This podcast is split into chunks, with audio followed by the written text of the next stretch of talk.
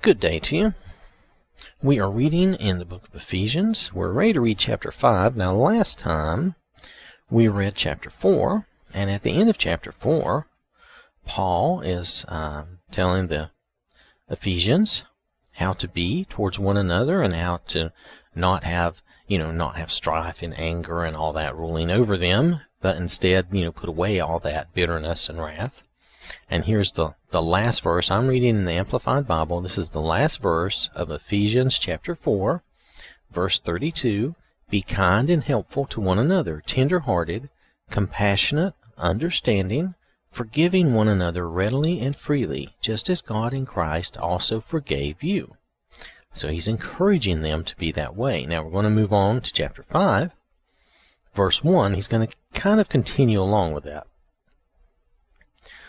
Therefore, become imitators of God, copy him and follow his example as well beloved children imitate their father. And walk continuously in love, that is, value one another, practice empathy and compassion, unselfishly seeking the best for others.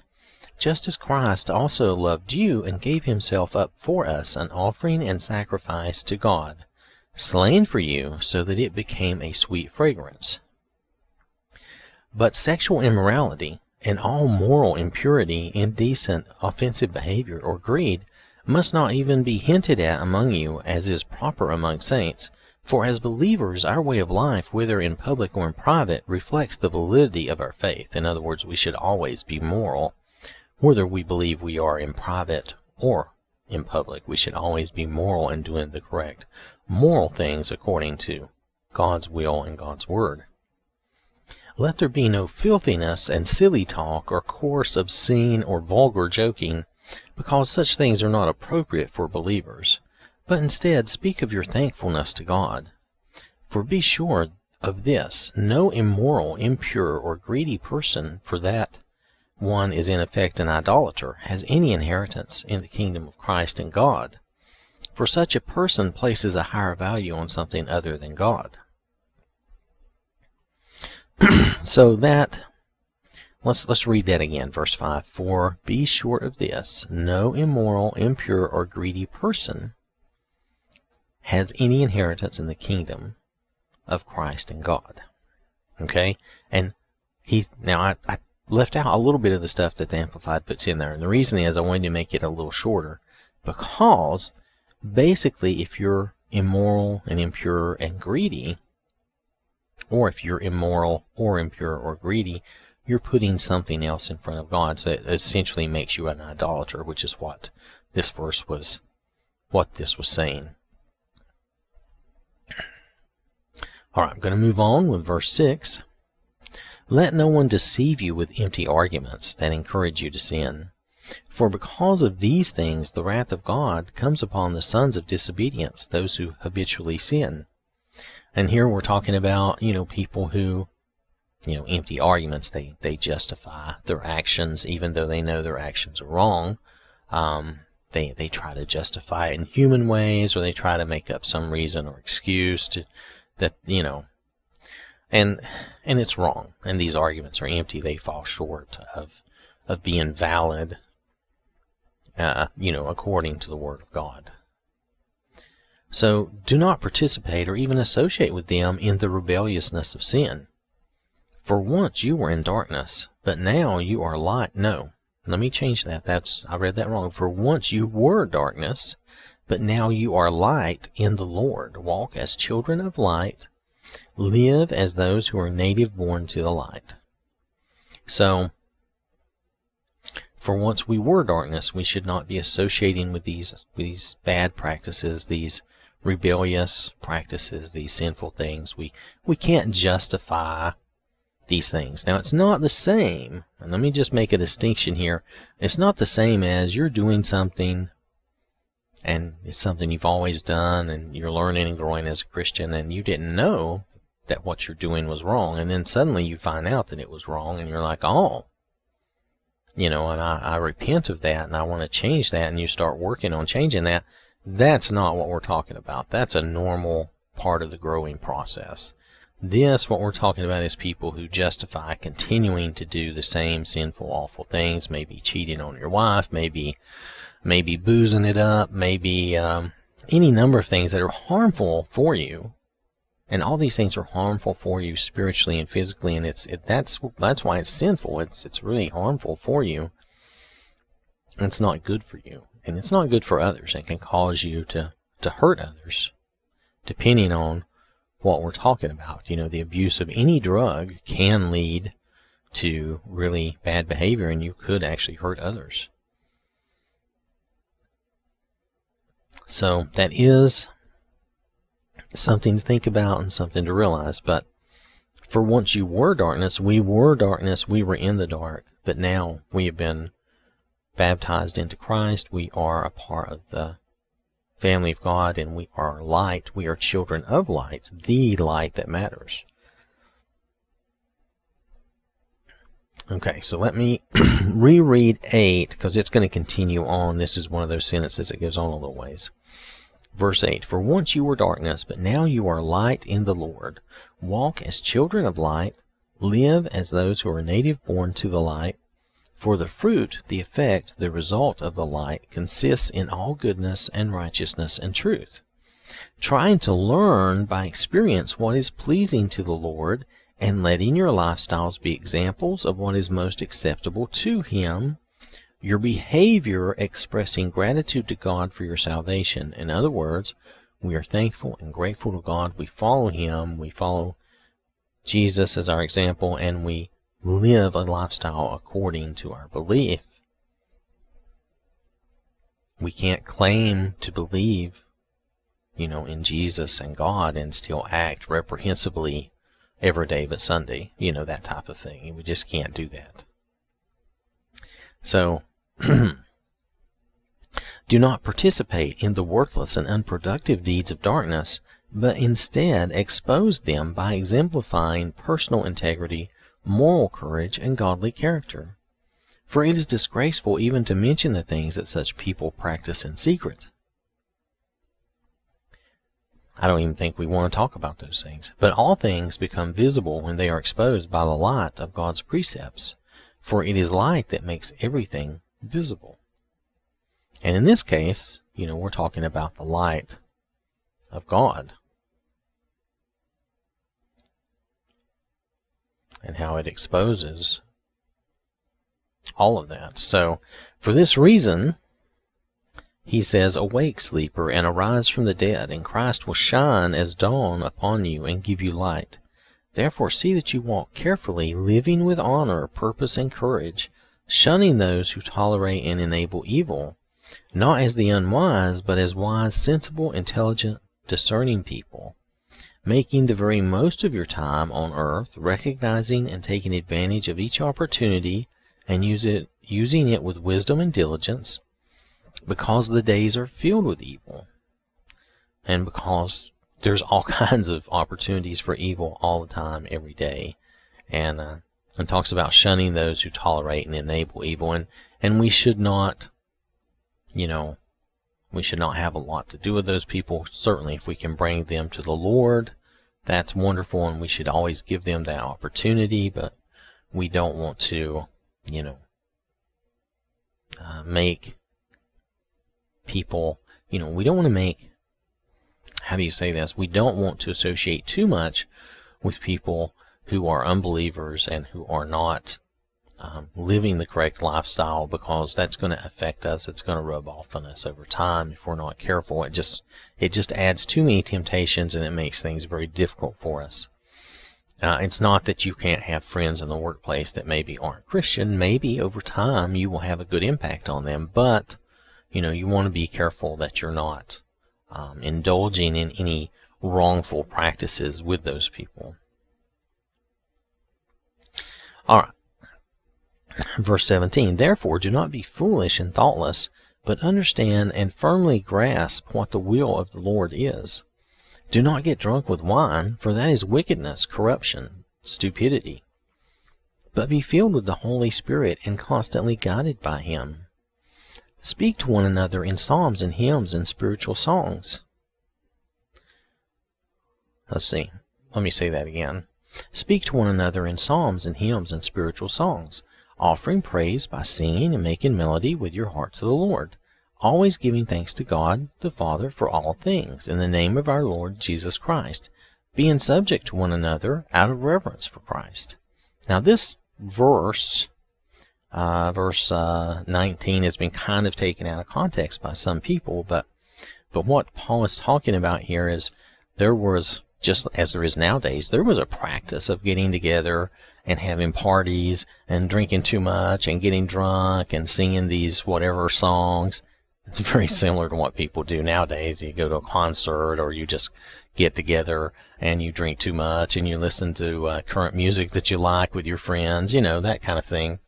And he's just saying, you know, you know, we should not be like that. Instead, we should be speaking to one another in psalms and hymns and spiritual songs. So, you know, in that in that way we are offering praise again through our gratefulness to God and singing and making melody with our heart to the Lord.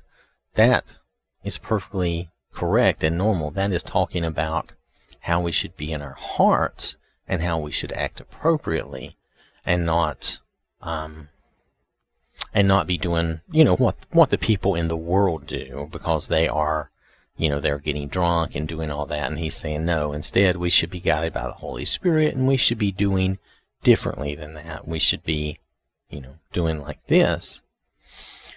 So, um, and always giving thanks to God the Father for all things and being subject to one another out of reverence for Christ. So that is, you know, that is how we should be in our hearts. That is how we should be doing. Um, I know a lot of times I have kind of a, a song on my mind you know, or something that is uplifting and and um, and oriented towards the Bible and God's Word and God Himself. So a lot of times I have something like that on my mind, and I think that's a good thing.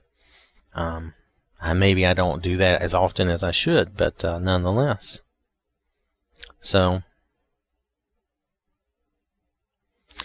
all right. So moving on, Paul is now he's now going to touch on wives and husbands. Now remember, all this is about our hearts and how we are to be with one another and interact with one another.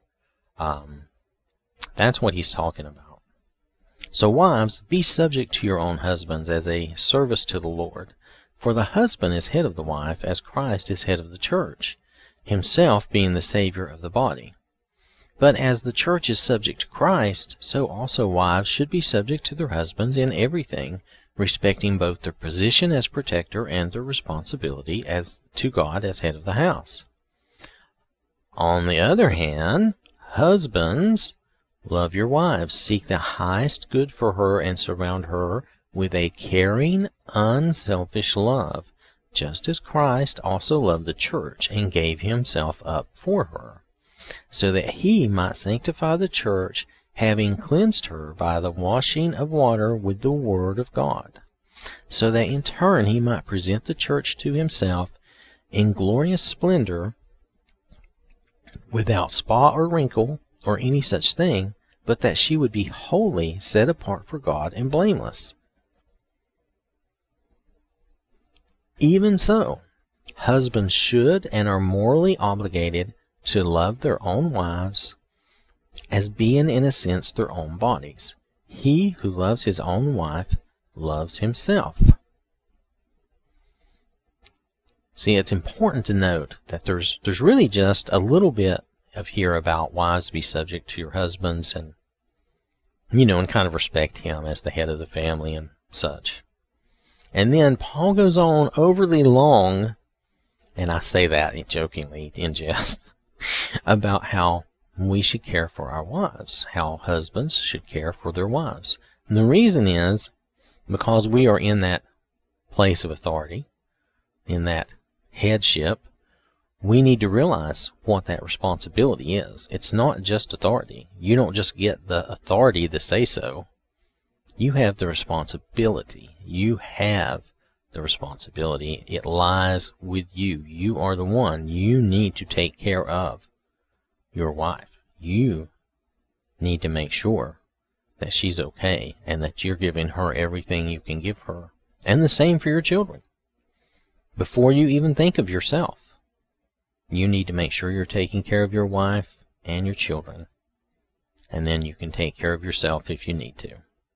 I mean, I'm sorry that may sound mean, and in today's world, I know that doesn't sound cool, but that's the truth of it. Yes, occasionally you're going to need a little selfish time, a little me time. That's that's common. That's okay.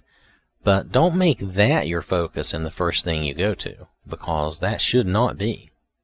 You need to make sure that you're taking that responsibility seriously and watching out for your family. It all starts, you know, everything in the Christian walk and in the Christian life always starts at home with your family anyway. If you're not treating them correctly and you're not doing right by them, then you're not really doing right by others. You may be pretending, but you're really not.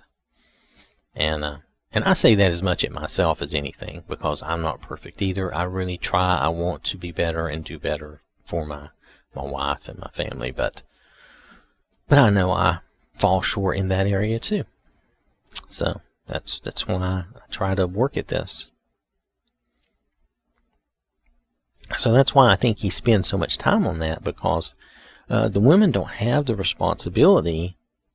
You know, they should just remember that they are to, um, while they are there to help us, and I certainly, I, am not, I'm not ashamed to say that I, I will ask my wife's opinion because I want her opinion. I want her input on things. It helps to uh, get a different perspective on things. Um, but at the end of the day, the, the responsibility is on the husband. He needs to make the right decisions. He needs, you know, and, and not that you, not that you can't say, hey, you know, you know more about this than I do. You know, you tell me what we should do and we'll do that. But by and large, though, you know, according to this plan and this hierarchy, the husband has the responsibility. So he needs to realize that that responsibility involves loving and caring for his family, for his wife, you know, and putting them, his wife and his children, his family ahead of himself. So, because that's what Jesus did. Okay, let's continue on with verse 29 before I belabor the point. For no one ever hated his own body, but instead he nourishes and protects and cherishes it just as Christ does the church. Christ does that for the church, we should do that for our wives and our family. Because we are members of his body, for this reason a man shall leave his father and his mother, and shall be joined and be faithfully devoted to his wife, and the two shall become one flesh.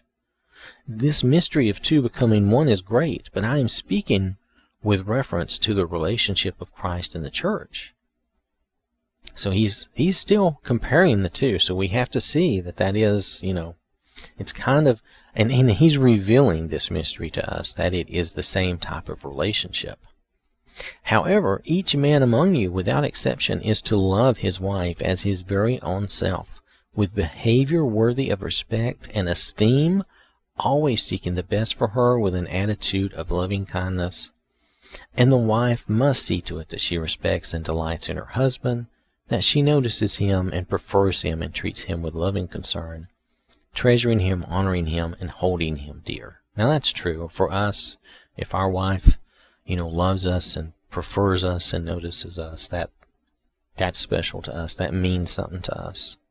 And uh, and for for the man, we should do the same for our wives. Of course, she should always be our first choice, our first and everything ahead of everyone else. So that is uh, the end of chapter five. Now, chapter five again, it's just all about you know, it's all about how we are, you know, being imitators of God and our heart and how we, you know, keep immorality out and um, how we walk as children of light and, and, you know, have moral courage and godly character. And then again, he goes into marriage and how we should be with our spouses. And it's all very important, very um, very wonderful instruction that we need. And that is chapter 5 of Ephesians. So we only have, let's see, let me double check. I think we only have one more uh, chapter to go. We do. We have chapter 6, and then I will need to do um, kind of another summary. I will try to be, it's, it's going to be difficult. I don't think I can be brief because Paul teaches a lot of valuable things in Ephesians. Um, and some of it does harken back to some of the other letters we've already read, but some of it is more. Um, some of it is further teaching, further along. Like maybe the Ephesians were ready for more, you know, more teaching than some, and less correction than some of the others. So, all right. Thank you for listening. Hope you have a wonderful day. God bless you and keep you. And remember, God loves you.